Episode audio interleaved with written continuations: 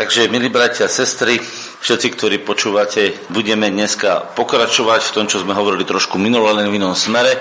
Bavili sme sa minule o vzťahu s Bohom a o tom, že pokiaľ máme vzťah s Bohom, tak to proste v našom živote bude fungovať.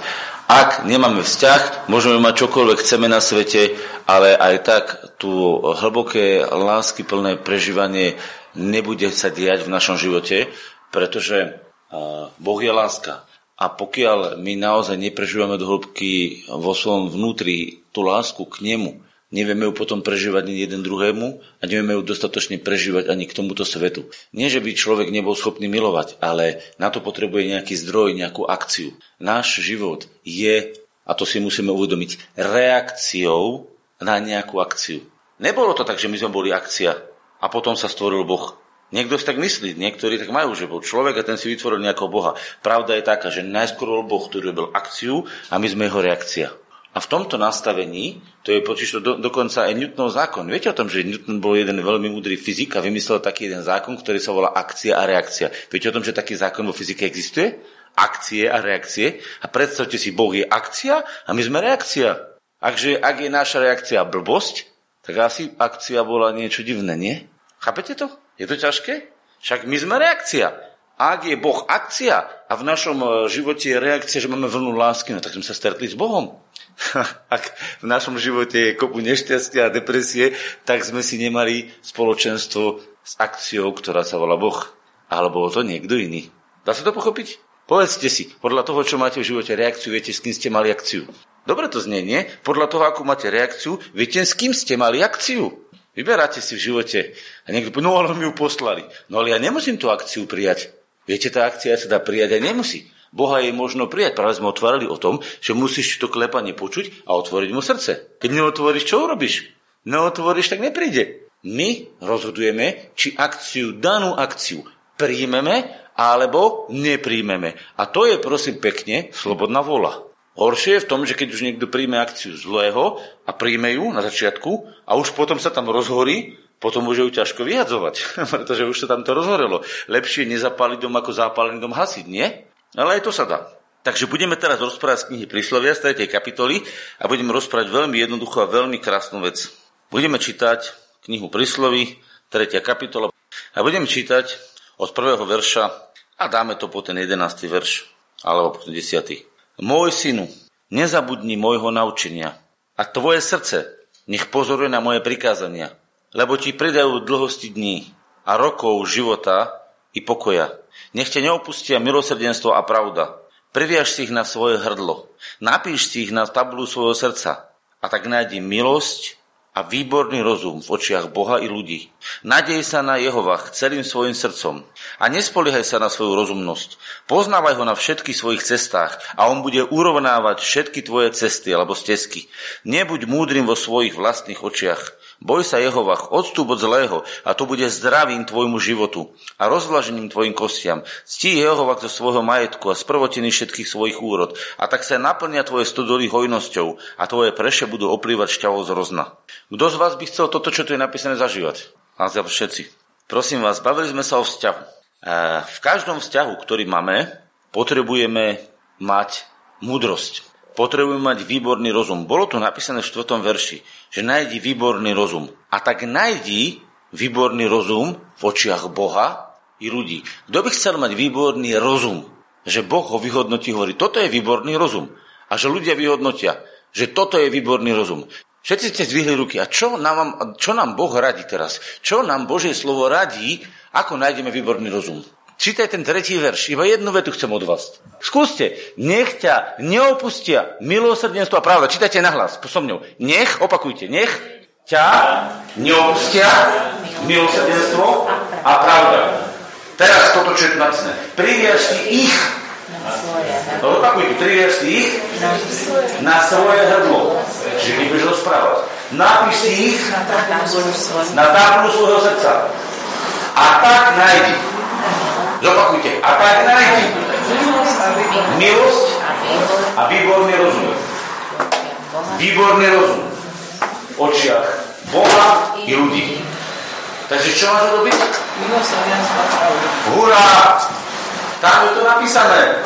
Máš si obliec milosrdenstvo a pravdu. Teraz sa pýta, prečo nie pravdu a milosrdenstvo? Pretože ľudia my pravdu dobre nevidíme. My nepoznáme celú pravdu, nepoznáme všetky súvislosti, nechápame, čo sa všetko deje. A preto Boh hovorí, najskôr si oblieži milosrdenstvo. Najskôr sa nauč pozerať na seba, to je dôležité na seba.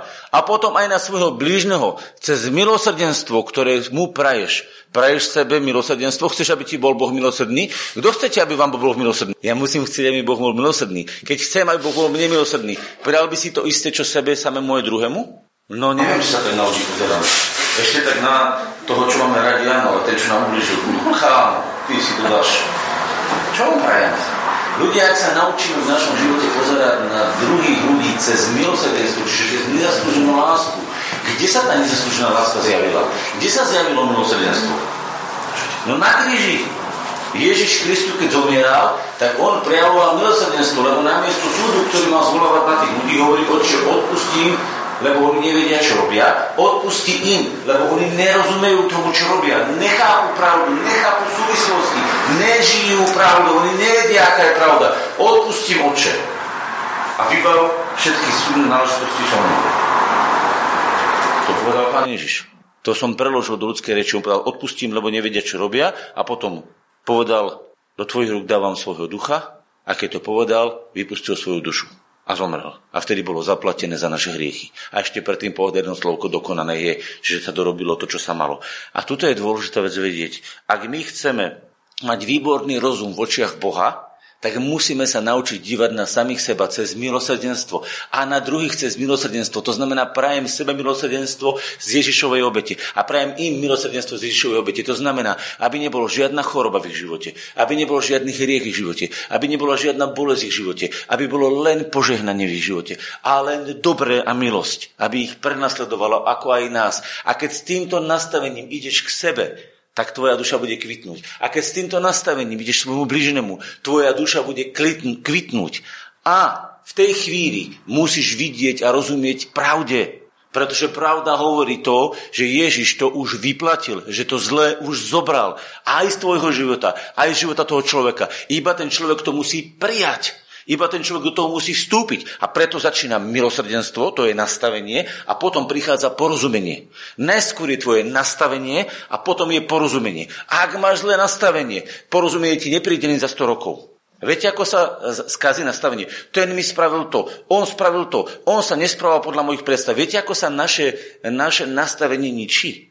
Takže v našej hlave vznikli nejaké predstavy, Boh nám ich tam nedal, niekto ich tam dal alebo sme si možno, že my si tam dali, alebo niekto druhý nám ich tam dal. A tie predstavy, ktoré boli, sa nesplnili, pretože pravdepodobne neboli z Boha. Alebo aj mohli byť z Boha a ten druhý človek zlyhal. Keď sa nejaké predstavy nenaplnia, ja teraz nebudem hovoriť, skádiaľ sa nenaplnili, ja len hovorím, že z tohto vám vznikne sklamanie. Z tohto vám vznikne rozčarovanie, z tohto vám vzniká zranenie. A teraz tu máme akciu zranenia, zo sklamania lebo sklamanie bolo nenaplneným očakávaním. Čakal som, že sa mi budú venovať, čakal som, že mi zavolajú každý týždeň, čakal som, že mi toto spravia, čakal som, že budem uzdravený, čakal som, že dostanem peniaze, čakal som, čakal som, čakal som a neprišlo. A ja som povedal, ach, to je zlé. A teraz som to zle začal rozoberať a teraz ma to začalo trápiť a akcia sa diala. Mám vtedy ja spoločenstvo s Bohom? Nie. Pretože keby som mal spoločenstvo s Bohom, tak od Boha vychádza len akcia, ktorá je dobrá, ktorá je láskavá. A čo teraz urobiť? Čo teraz v tejto chvíli spraviť? No milosrdenstvo znamená, že poviem, nebudem hľadieť na to, že tento ma sklamal, že sám seba som sklamal. Lebo môžem povedať, môžem sám seba sklamať? Už ste zažili niekto, že ste sa mimochodom sami zo seba sklamali? Ja dve ruky dvíham. Hej? Sklamali ste sa sami zo seba? Ja áno. A čo ste mali urobiť? No milosrdenstvo chcem.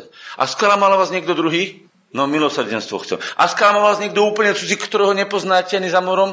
No aj ten sklamal. To niekto zle spravil niečo. A keď nastane nejaká ekologická katastrofa, alebo niečo sa stane, to sú všetko veci, ktoré zabezpečujú to, že prichádzajú sklamania do nášho života. A keď prichádzajú sklamania do nášho života, čo ja s nimi mám urobiť? Previaž si na svoje srdce.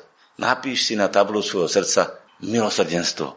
A povedz, Bože, teraz keď prišlo to zlé, Ja sa idem na základe toho zlého, ktorého prišiel, pozrieť, čo si s ním spravil.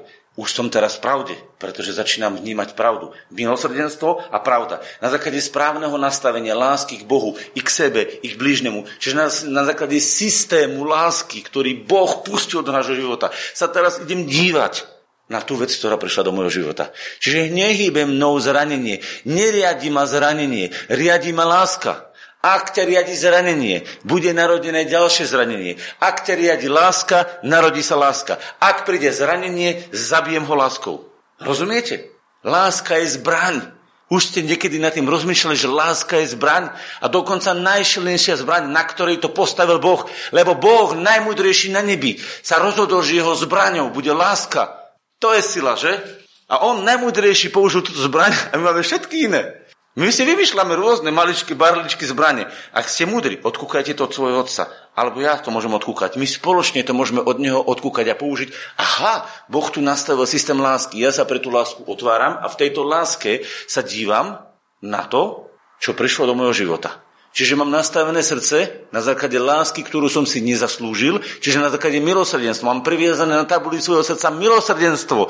A na základe tohto milosrdenstva teraz posudzujem v pravde, čo táto vec donáša do môjho života a čo s touto vecou mám spraviť. Ak je tá vec hriech niekoho druhého, ak je tá vec môj hriech, ak je tá vec hriech niekoho úplne cudzieho, ak je tá vec nedefinovateľná skadial a čo robí, ale donáša zlo, tak ja ju zoberiem a poviem, na základe pochopenia milosrdenstva ju beriem a ju spolu s Kristom odsudzujem, lebo to je moje rozhodnutie a moje zdôrazňujem slovo, stotožnenie sa s tým, že zlo nechcem ani vidieť. A odsudzujem to zlo. Neschvalujem ho, odsudzujem ho, ale ho nerozoberám, odsudzujem ho. Aby som na základe odsúdenia mohol povedať, dobre, a čo teraz môžeme na tejto situácii a čo môžeme z toho, čo prišlo, čo tam môžeme doniesť my nové, keďže to prvé zlé sme odstránili a povedali, neberiem to, čo môžem do tejto veci doniesť ja. A teraz musí prichádzať moje srdce pre otvorenosť pravdy, aby som videl Božím pohľadom, lebo Ježiš je pravda, aby som videl, ako to vidí Ježiš. A tak prichádzam hovorím Ježišu, ja neviem, čo k tejto veci mám zaujať. Aký mám zaujať k tomu postoj. Ako sa na to ty dívaš? Nie, že mňa to tak bolí, lebo ak si to už zabil, tak ťa to už neboli. Ak ťa to ešte stále boli, ešte stále si to nezabil. Až keď to zabiješ, ťa to prestane boli. Viete, podľa čoho poznáte, že vec je mŕtva? Keď budete mať medveďa a porežete ho mačetou druhýkrát, tretí raz a on bude zúriť a hrísť, stále to bude boliť, ešte žije. Ale keď mu dáte poslednú ránu, robí, že a už je hotový a už potom do neho môžete šťuchať, píchať, on už nereaguje. Viete, keď je vec je mŕtva? Keď naozaj už v našom srdci nás neboli. Vtedy ste ju naozaj zabili. Vtedy ste ju spolu s Kristom odsudili. A ak vás ešte stále boli a stále sa vám premiela, ešte stále ste dostatočne neuvideli Kristovú smrť, ktoré je to zabité. Takže budete veľmi ľahko vedieť rozsúdiť. Ak vás tá vec skvári, ešte stále nie je mŕtva. A keď už je mŕtva, tak tam už nie je priestor pre jej akciu. Ak nie je priestor pre akciu, sme pripravení na to, aby sme prijali akciu Božiu. Dneska sme na fyzike akcia, reakcia. To znamená, prichádzame to, čo prichádza z Boha. Rozumiete? A v tej chvíli, ak prichádza to, čo prichádza z Boha, a ja sa otváram, čo o tom myslí Boh, a ako to vidí Boh, dostávam celkom iný náhľad na tú situáciu. A zrazu, zrazu prichádza spasenie, pretože Božie slovo nám osvecuje pravdu. A ja zrazu donášam krásnu a nádhernú vec do svojho života a potom do života bližného. A keď sa na to díva z neba Boh, hovorí, to je výborný rozum, vyhodil špinu a hnus, aby doniesol moje božské požehnanie. Je to výborný rozum pred Bohom.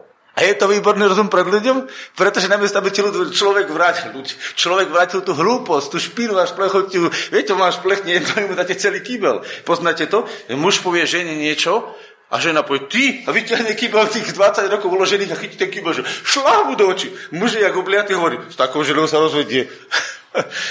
Viete, čo sa tu jedná? Oni náš plachnú jednu vec a my povyberáme kýbel, čo sme tam nemali vyčistené a ten kýbel naložený chytíme, že šlá na hlavu. Tak tomu to steká, močovka po ňom hovorí. Hej, ale sa fajne cítim. Výborný rozum, že? Výborný či blbý? Pardon za výraz. Bláznivý. Ale ak vám on šplechne a vy to utopíte a namiesto toho vyberiete a dáte mu milosrdenstvo, tak ten človek povie, on mi urobil zle, ja mu vracam dobre. To je divné. A viete čo, keď je to zjavenie, ktoré ste preli od Boha, tak to slovo má moc. A trafí toho človeka. A ten človek povie, čo mi to spravil? On to nechápe. No a v tej chvíli, sa mi zasa vypol telefon, výhoda tej Biblie, aj tam sa nám vypol, budete, to si podľa mňa riadite, že? Zapni to tam, tretiu kapitolu. A tak nájdi výborný rozum v očiach Boha i ľudí. A teraz Hovoríte, no ale jak to bude celé, jak to ja zvládnem tú situáciu, čo sa to bude diať, ja tento model, čo som vypočul, chápem, ale jak to ja budem robiť?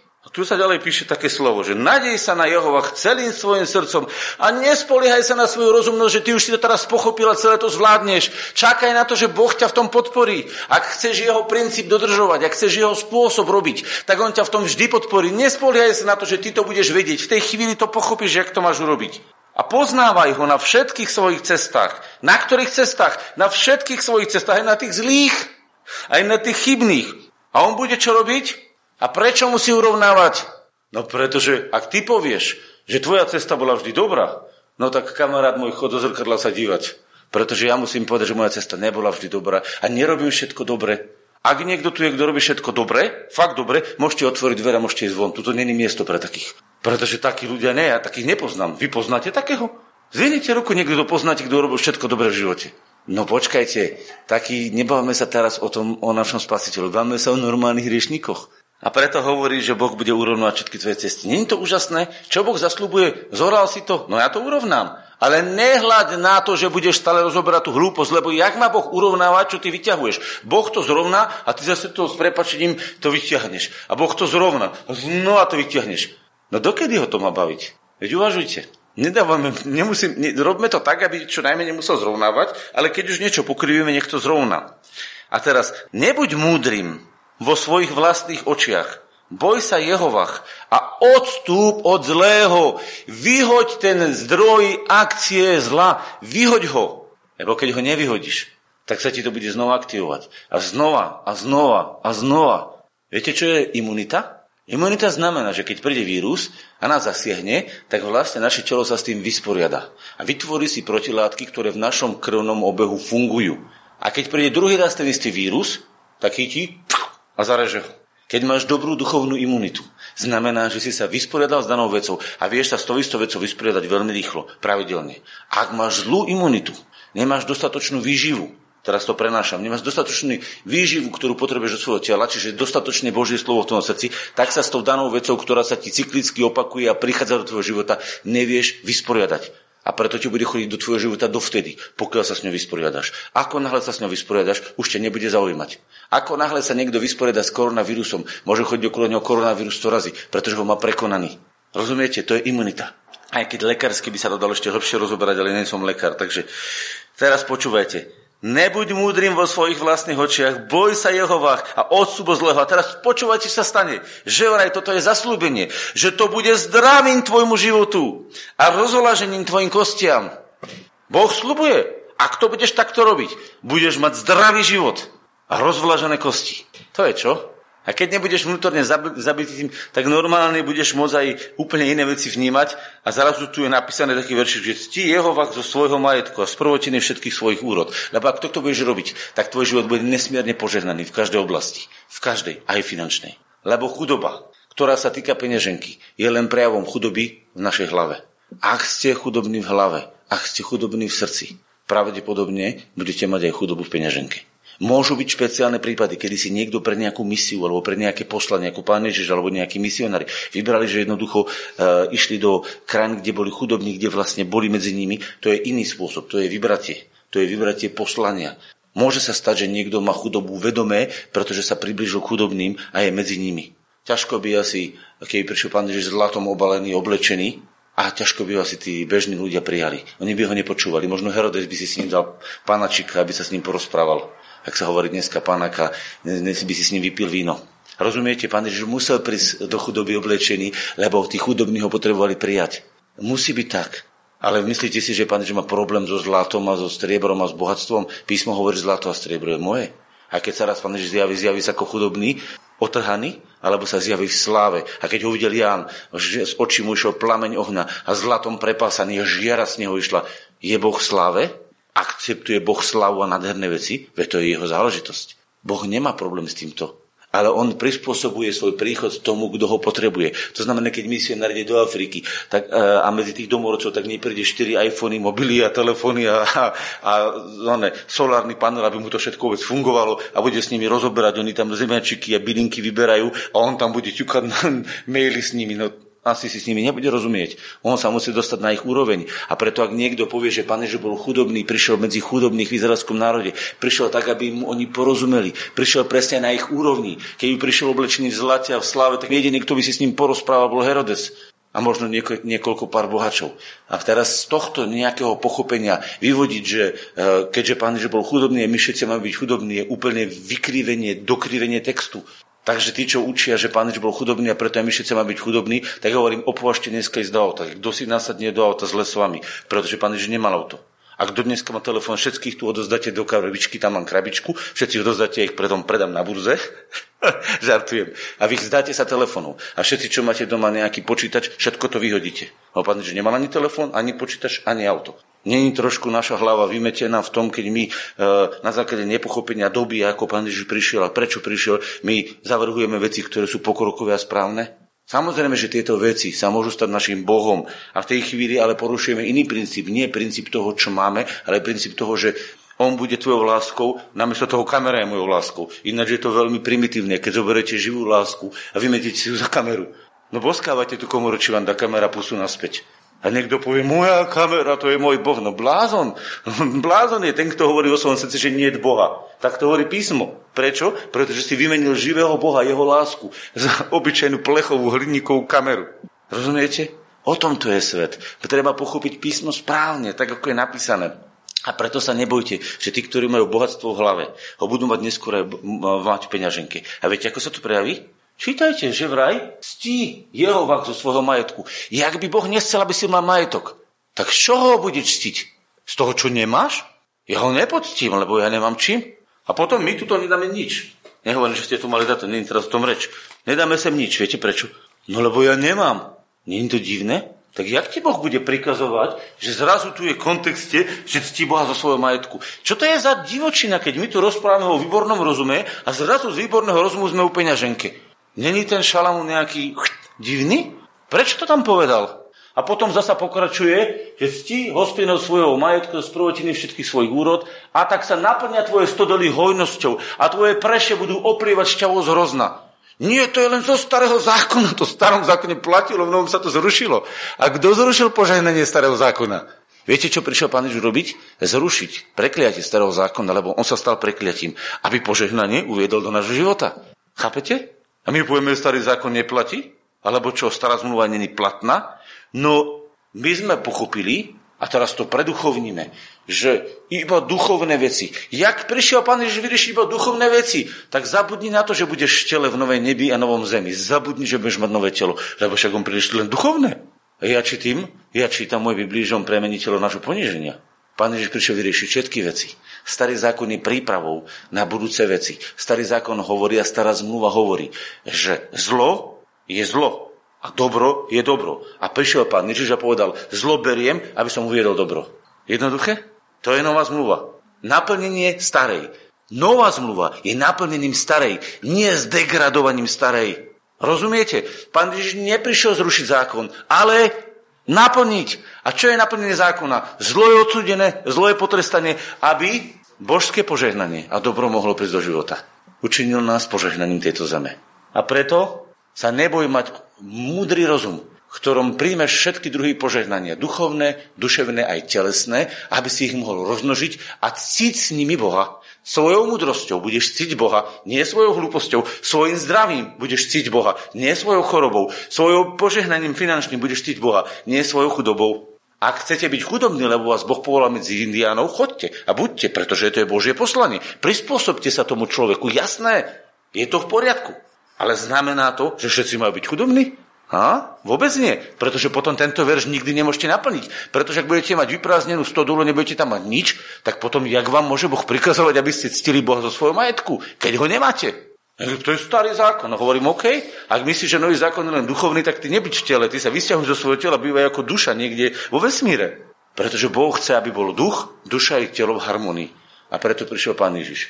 A tak, môj synu, Neopovrhuj kázňou Božou, Jehovach, a nech sa ti neprvíti jeho káranie, lebo koho Boh miluje, karha je ako otec, ktorého má rád. Viete, čo je karhanie? To není, že ti posiela rany do života. Karhanie znamená, že ti to vysvetľuje, napomínanie.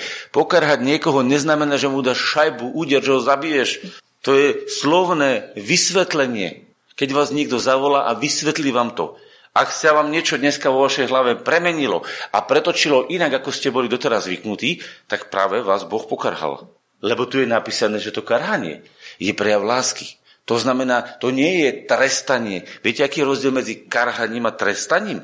Trest je prísnejšia forma karhania. Karhanie je to slovné, jednoduché. Ak chcete počúvať a dneska sa vám niečo v hlave zmenilo, tak ste prijali kázeň. Preto sa to volá kázeň, kázanie. Aj keď ja nie som nejaký kazateľ, len sa nehlasím za kazateľa, ja som človek, ktorý slúžim slovom. Ja mám radšej to služobník slova, ako nejakého kazateľa. Aj keď niekto ma tak nazýva. Rozumiete? Takže, keď to celé zhrnieme, teraz poprosím niekoho, kto to celé prečíta, až po ten 10. verš, alebo po ten vrát totome, a Janko, zober mikrofón a pôjdeš to čítať do mikrofónu. A prečítame si to, čo je tam napísané od prvého verša. A potom sa pôjdeme modliť. Môj synu, nezabudni môjho naučenia a tvoje srdce nech pozoruje na moje prikázania. A teraz ideme rozprávať tie prikázania. Teraz ich ide rozprávať. Chápete najskôr? Počúvaj dobre, nastal svoje ucho a počúvaj toto prikázanie. To nebolo, že desatoro. Toto je to prikázanie, o ktorom ide rozprávať. Chápete? On to dal ako úvodnú vetu, hovorí, počúvaj, teraz ti niečo dôležité poviem do tvojho ucha a teraz počúvaj, čo ti hovorím.